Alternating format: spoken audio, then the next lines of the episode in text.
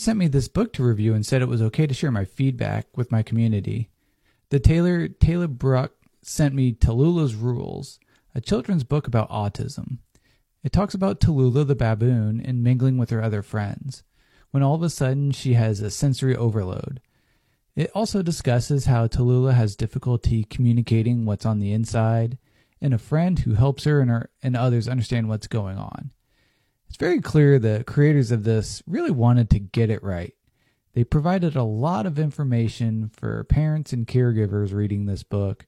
They provided lots of follow up questions to help uh, kids understand, as well as further resources to continue learning about autism.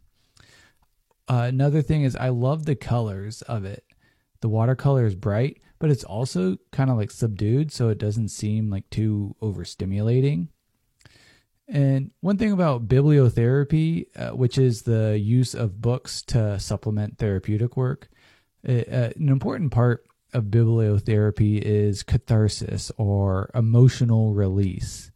Uh, it's easy to connect with the character Tallulah, and it comes to a satisfying resolution.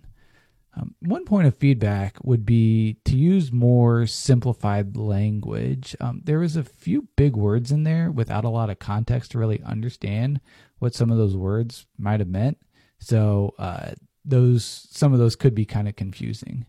Um, but this book is filled with tons of excellent information. It can be useful for kids as well as an adult. So if this resonates with you, you can go online and visit Savannah Therapeutic Stories. Thanks.